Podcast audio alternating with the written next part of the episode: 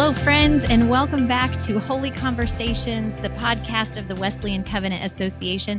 We are so glad that you have joined us for another episode today. And I'm so glad to be back on Zoom studio with my good friend, uh, Dr. Bob Kaylor. How are you doing today, Bob? Doing okay, and uh, we're we're on Zoom today, and uh, my camera is locking up, so I've got a wonderful shot of me pointing yes, into yes, the into the ether here, which is always exciting. But um, yeah, and and uh, it's been a little while uh, since we had a chance to chat. So, how has your fall been, Stephanie? You know, it's just been great, busy as usual, but also kind of busy in a different way as we have been learning what it means to do ministry a little bit on the other side of COVID, which I'm grateful for the opportunity to learn something new, but also it feels like we're forging a new way, kind of like pioneers. How about you? Yeah, same same thing. I think it's just been a, a really interesting season, difficult season in a lot of ways. Um, mm-hmm. Trying to figure out who who we have and who's still part of our community and how things have sorted out and um, and that's that's to segue a little bit. I, I thought that uh, the the book we're going to be discussing today has been really helpful in that regard for for me, especially as a leader uh, post COVID. And Stephanie, introduce uh, Dr. Ken Collins, who is our guest Oh, yes. I am so excited to introduce Ken Collins, who is the professor of historical theology and Wesley studies at Asbury Theological Seminary, which I have been privileged to read many of Ken's books in my classes in seminary. And so it's great to be able to discuss his newest book, Jesus the Stranger. Tell us a little bit about that, Bob. Well, I I I had a chance to pick up this book at the New Room conference, and um, Dr. Collins, welcome, first of all. So glad to have you with yes, us. Yes, uh, I'm so glad to be here. Yes. Thank and, you for having me. And this is a bit of a departure for you. I mean, I've read a lot of your work. Um, I do another podcast called Wednesdays with Wesley, going through Wesley's sermons, using the edition of Wesley sermons that you and Jason Vickers did a few yes. years back, which has been a really helpful resource for the church. Um, I remember one of the first biographies of Wesley I read was a real Christian. So th- there are a lot of a lot of great. So I'm a little bit of a fanboy. Let's put it that way. All but, right. But when I picked up this book, it was quite a departure from from Wesley and and historical Wesley studies. So tell us a little bit about what inspired you to write Jesus the Stranger. Yeah, I was actually planning to write, no surprise here, Bob, uh, another book on Wesley. Uh, I was all set up to do that. And in my prayer life, the Spirit was saying to me, uh, I want you to do something else. And so I have been thinking uh, about Jesus for a long time now, of course, but I've been thinking about how Jesus is presented in our culture and sometimes even in the church. And I didn't recognize that Jesus, the Jesus that I've known through you know careful reading of, of scripture and in a devotional way on a regular basis was um, was different uh, there were some cultural misconfigurations of Jesus out there. And so I decided to put a book together about Jesus and to have a thematic journey, if you will, a focus, a focus on key aspects of Jesus's ministry that would reveal his identity in a fresh way. You said that you picked this up on on a run. That that that was part of the inspiration. I read that in the introduction. Yes, uh, I really do have a holistic understanding God of creation, God of redemption, body, soul, spirit. Um, I do a lot of serious praying when I run, uh, and it is very um, helpful praying. Very, it, it's I'm blessed by it in all sorts of ways. And as I was writing this book, in a real sense, this is a COVID book because I spent I was spending so much time alone, and and I'm an extrovert. I'm a professor extrovert who comes alive in the classroom. And here I was spending so much time alone uh, writing this book, but um, in my prayer life, running, just being richly fed, richly fed in that prayer life. So good. I just love that, Ken. So at the beginning of the book, you you really describe what the book is and what it is not. So can you tell us a little more about that and how you envision people using the book? Yeah, um, the book is basically a narrative journey. It's a thematic presentation of the suffering, alienation, and rejection of Jesus Christ. So it is very focused uh, and that's going to make it somewhat different than traditional devotionals. And although I've done my homework in, in terms of scholarship, um, it's not really a commentary either. Uh, and so it, it is best described as um, a narrative journey, a thematic presentation. Um, I use the image in the introduction of a curator at an art gallery that this curator, she wants to have a special exhibition uh, on a theme. And so she brings together a number of artifacts and paintings to highlight the work or the theme uh, of, a, of a famous painter. And in the same way, I carefully chose um, scripture passages from the Gospels to develop this theme so that we would see something about Christ in a very focused way. This is a very focused book. Uh, and at times, much like um, a magnifying glass gathers the rays of the sun, it can be intense. You know, there are a number of things that struck me when I read this, and one of the one of the things that really jumped out to me was that this theme of people kind of not understanding Jesus and him being the other to so many people literally, I mean, that's the title of the book, Jesus the Stranger. And one of the things that, that I thought about when I was reading this was that when when we read the Gospels ourselves, and we read about the disciples not getting it, or we read about the Pharisees, those evil Pharisees, or or you know the Sadducees, or anyone else who comes along, we we tend to have this sort of historical distance that we say to ourselves, well, if Jesus showed up in our time, certainly we would recognize who he is. And I'm not so sure about that. In fact, I'm pretty sure we we would struggle with that just like just like they did. So I have a lot more sympathy, I think, for those folks in the first century who are wrestling with that. What do you think yes. it was? Yeah, what do you think it was about Jesus that made him so strange to the people around him? Well, actually, there's that comment there that I like. You posed a hypothetical, you know, uh, what if we were, you know, transposed it into the first century? Would we follow Jesus? Um, and and that's that's a wonderful question and a very good question. Um, and if we answer it too glibly, or too easily, or too quickly, then I don't think we're actually reckoning the cost because of how Jesus is treated by significant others, by key people throughout the Gospels, ranging from his own family, who at one point thinks he's crazy, uh, to hometown folk who basically are dismissive of him, to religious leaders, even his disciples misunderstand and understand him, uh, and then ultimately those who will seek his death. And so there was a genuine cost of being a disciple of Jesus in the first century. And that cost would be to suffer as Jesus suffered.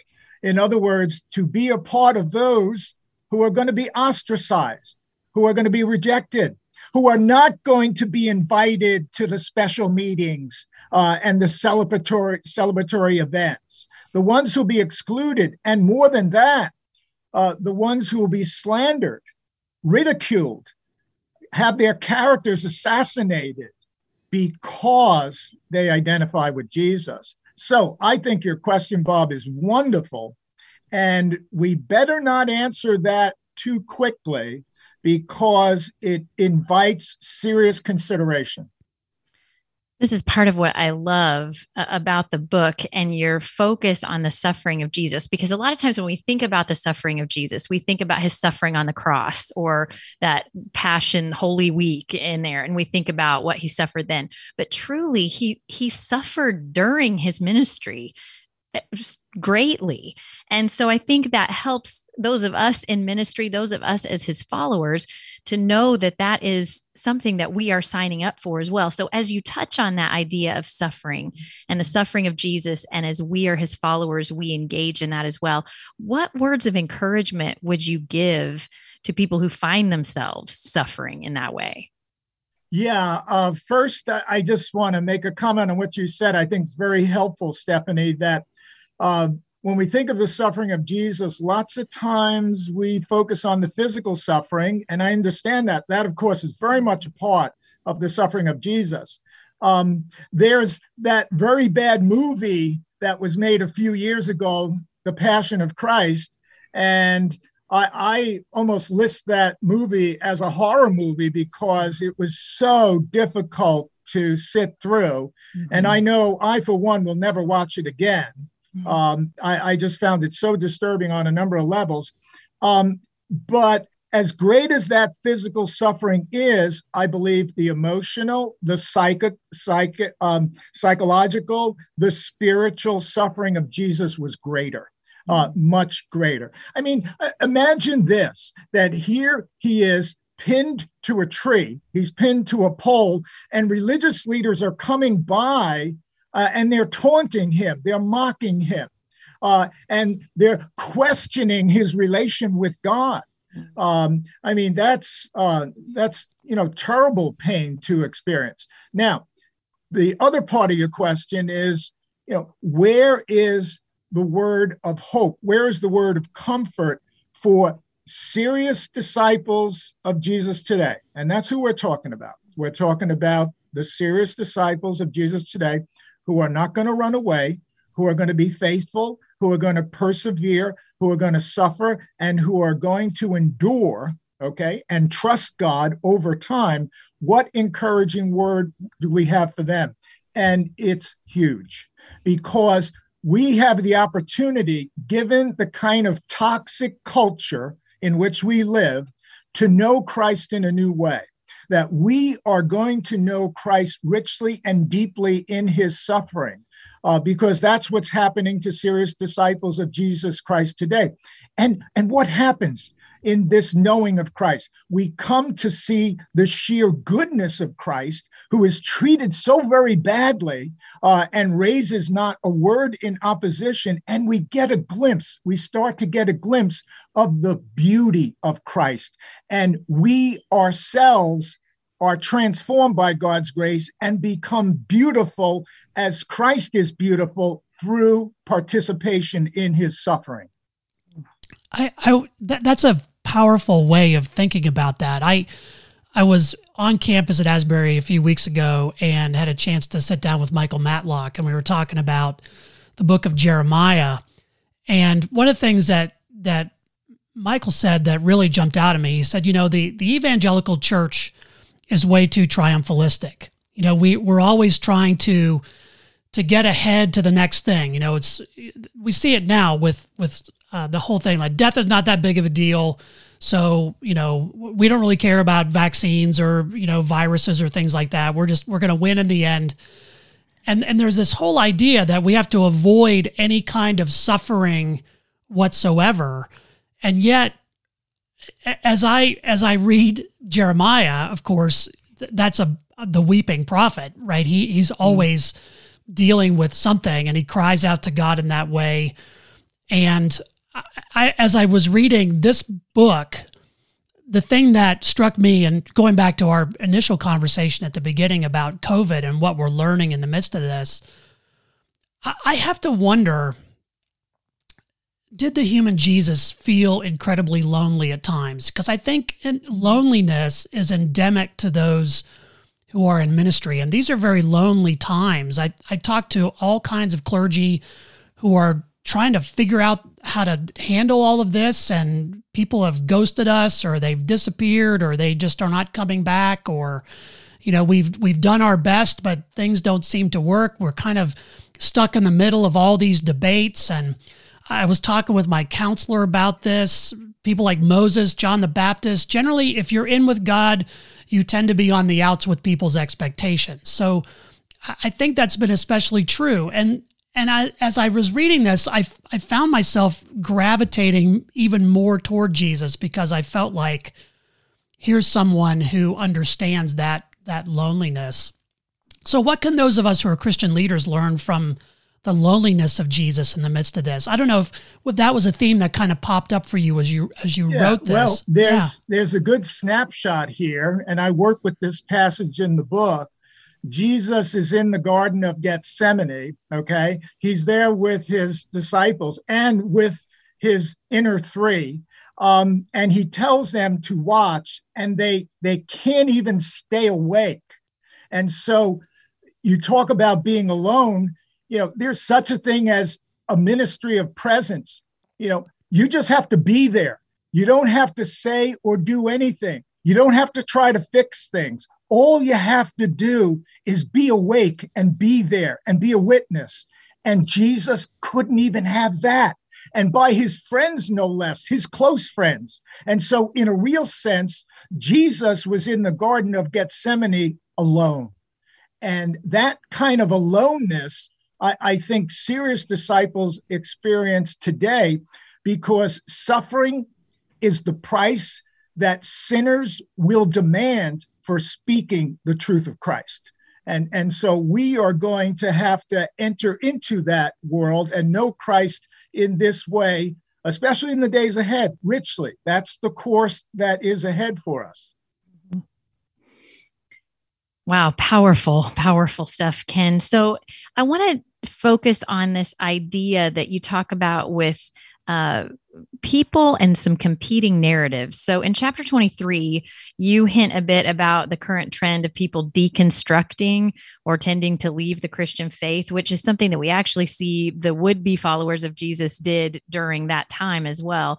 But yes. you point out the reality that this deconstruction is usually the result of shame generated by competing narratives. And I love this thought and idea because I think it's really, uh, it helps us to open our eyes to something that maybe people have been asleep to, but people often feel pressured to conform to these powerful narratives of things yes. like politics or cultural norms. And I have to state mm-hmm. this quote from your book because it's it's just brilliant. You, and you say, in short, the gospel story has been replaced by another narrative, whether it be social, cultural, or political one. The gospel has been switched out. End quote. And I love this because, you know, the, it helps us understand the idea that some of these folks may remain in the church, but that everything has been redefined in terms of their new or preferred narrative that now rules the day. So, as a Methodist scholar, how do you see the work of deconstruction or shame and competing narratives? How do you see those affecting the direction of the United Methodist Church today? Yeah, this is a, a, great question, Stephanie. And, you know, I'm going to lean into this one as a historian because what's going on here right now in the 21st century with the church is very similar what happened to the ancient church with the threat of Gnosticism. The Gnostics came in and they used all the language of the church. They talked about salvation and Christ and faith and the gospel but they gave those terms all new meanings, all new meanings. Mm. And, and this is the challenge for us today. We have people who have effectively switched out the gospel. They've switched out the greatest story that has ever been told or could ever be told. And I make that case in the book. I tell you why. If you can come up with a greater narrative, write me at the seminary. I don't think you'll be able to do it. Okay. Uh, and so, you know, we, this story has been switched out for us. And so we need our prophets in the church, our truth speakers who can tell us, you know, and inform us what's happening here. That the gospel's been displaced. We want Jesus. We want the universal love of God. We want holy love. We don't want the ersatz substitutes, uh, the bromides are, that are being offered. Yeah. Mm-hmm. I call it the Inigo Montoya problem from the Princess Bride. you keep using that word, but I don't think it means what you think it means. We have that happen all the time, you know, especially in some of our, our places here in United Methodism. And, mm-hmm. and, you know, I, I think this book has been uh, for me such a blessing, and I think it's been a blessing to a lot of people. When I was at New Room, it sold out by the end of the first day. I think it, it was it was all gone. All their copies were gone because I think people are looking for a different portrait that is less triumphalistic and more acknowledging kind of where we are and and leading into the suffering of Jesus. I mean, we read those words from Isaiah, a man of suffering and acquainted with grief. We only tend to read those at Lent rather than in the midst of where we are now. And this whole idea of lament and things like that are, are so important for us to grab onto. So this is this is a real gift. You have a you have a litany in the back of the of the book. Talk a little bit, little bit about that, Ken, because I think that's a that's a powerful thing not only for for people to read, but perhaps even for churches to read through. Can, can I just uh, address one little issue first? Sure, uh, before absolutely. I get to the piece about the litany. Yeah. Um, you know, the question that people might ask who are beyond the church and might hear about this book and the buzz surrounding it and might be interested, you know, give Jesus a look, that sort of thing. Um, you know, what the subtitle is actually a clue and helpful to them. The man from Galilee. Okay, the man from Galilee. Wh- why should I pay attention to him? You have a Jewish man. Okay, he's young. He's a, a common laborer, probably a carpenter, not connected with any school, not well connected at all, as far as I can tell from the Gospels. Why should I pay attention to him? Why should I pay attention to Jesus of Nazareth? He's a man from Galilee. So what? He's eminently forgettable in terms of so many measures of what we judge to be interesting today. But then there's the second part of the subtitle, okay? The man from Galilee and the light of the world. Whoa. How, how did we get there? How did we go from a Jewish man carpenter, indistinguishable from so many other Jewish men of the first century. And how did we get to the light of the world?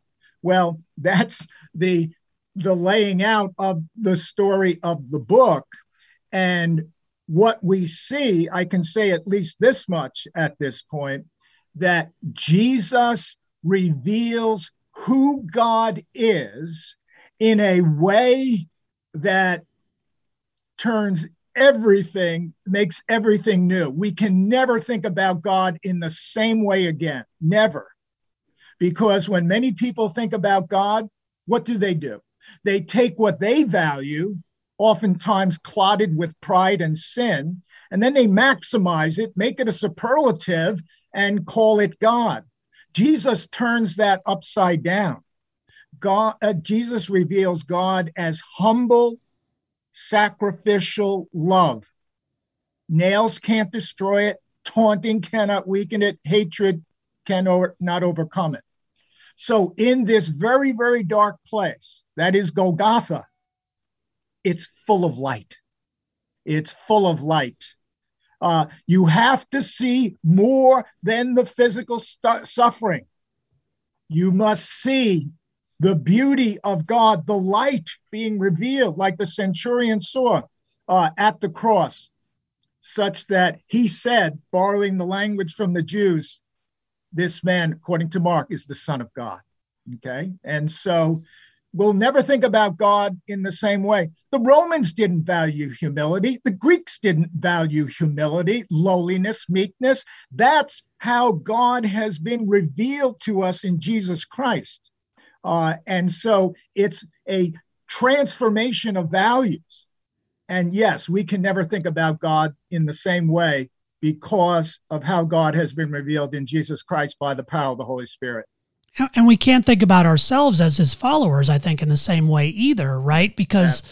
so so often right now, I mean, we're being pushed into these other narratives that suggest, you know, you've got to be bowing to the the the, the proper um, narrative of the left or the right or wherever you find yourself, and and to be uh, a follower of Jesus is to be the other. I think in many ways in this world, and and follow that light Yes, I like what you've said, Bob, and it's very helpful because what I see out there in the culture, also in the church, is the politicized Jesus, whether from the right or the left.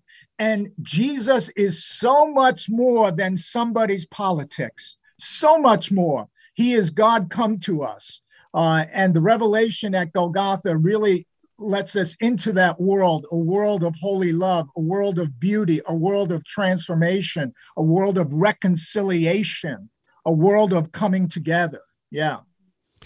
And, and you have this litany of confession, repentance, and renewal at the end of the book, which, which I thought was a powerful way to end the, the book. Talk a little, a little bit about that and how people might use that both personally and corporately.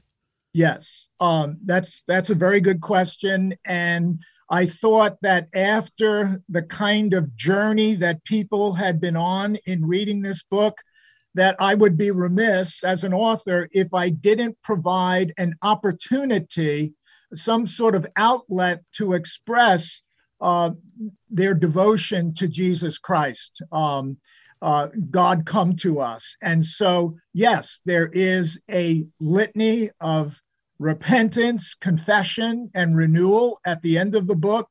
And by the way, if you pay attention to that litany, it summarizes the book because the major themes that are worked in the book are found there in the litany as well. So, in one sense, it serves as a summary. Uh, and it's a way uh, that people can understand themselves in a new way in relation to God, mm-hmm. a God of holy love. Yeah. Mm-hmm. Well, Ken, as we are looking forward to the formation of the Global Methodist Church, we're looking at a lot of changes coming up here in the hopefully near future. What words of wisdom would you offer to those who are working on the new Global Methodist Church based on what you've written in this great book?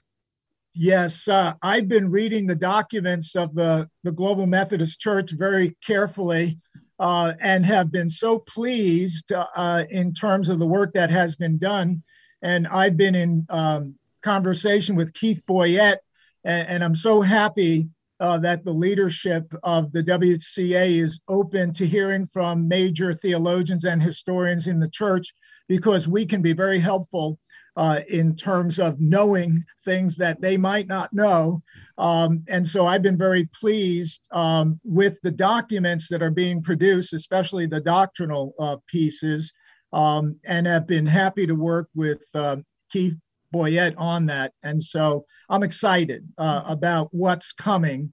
Uh, and that we can have um, a vibrant church that continues uh, the beautiful witness of Methodism which is a witness of holiness and grace, a witness of holy love. Yeah.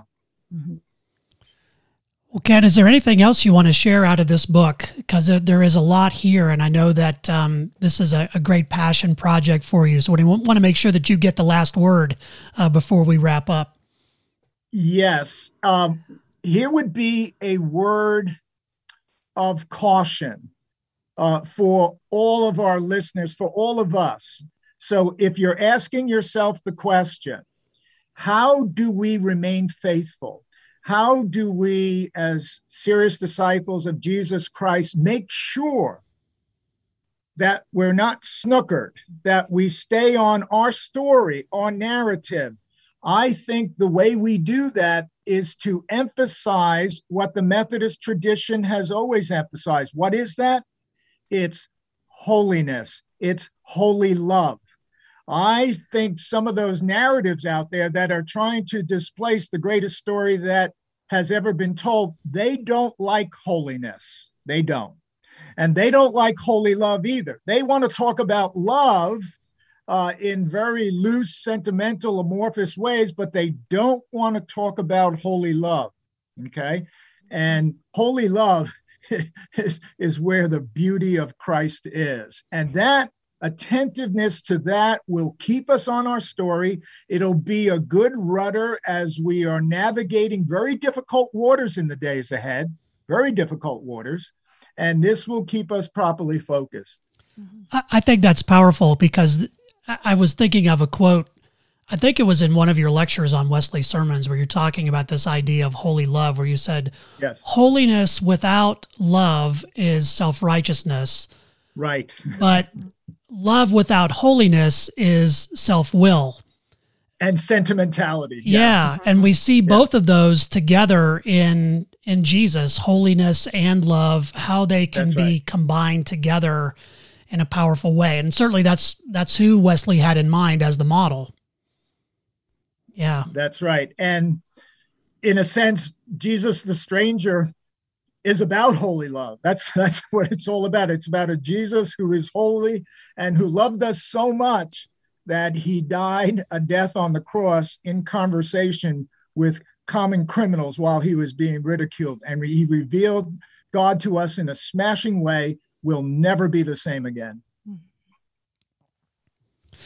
Ken, we want to thank you for joining us, and uh, the book is thank available. inviting me. I Absolutely, yeah. We, we yeah. this is a great opportunity. Like I said, it, it's sort of like uh, getting to to fanboy a little bit here for for someone who's a metho nerd on a lot of this stuff. So I thank you for for joining us, and um, uh, we uh, we encourage you to go get a copy of the book. You can get it from Seedbed and uh, wherever else you you buy books, they I think they have plenty of stock. They just didn't bring a ton to Murfreesboro for New Room, but if you didn't get a copy at New Room, you can get one now. Uh, Stephanie, any last words for for you? Any last questions or? Well, just a big thanks to Ken for being with us today and for all of, that you have contributed in so many ways through your you. works, thank through you your so teaching. Much. I We're really appreciate that. Thank really you, glad Stephanie. to have you. Mm-hmm. Yes, thank you, Stephanie. Well, that's it for this edition of Holy Conversations, the podcast of the Wesleyan Covenant Association. Thank you, Stephanie. You're welcome. Good to be with you again, Bob. And we'll see you all next time here on Holy Conversations.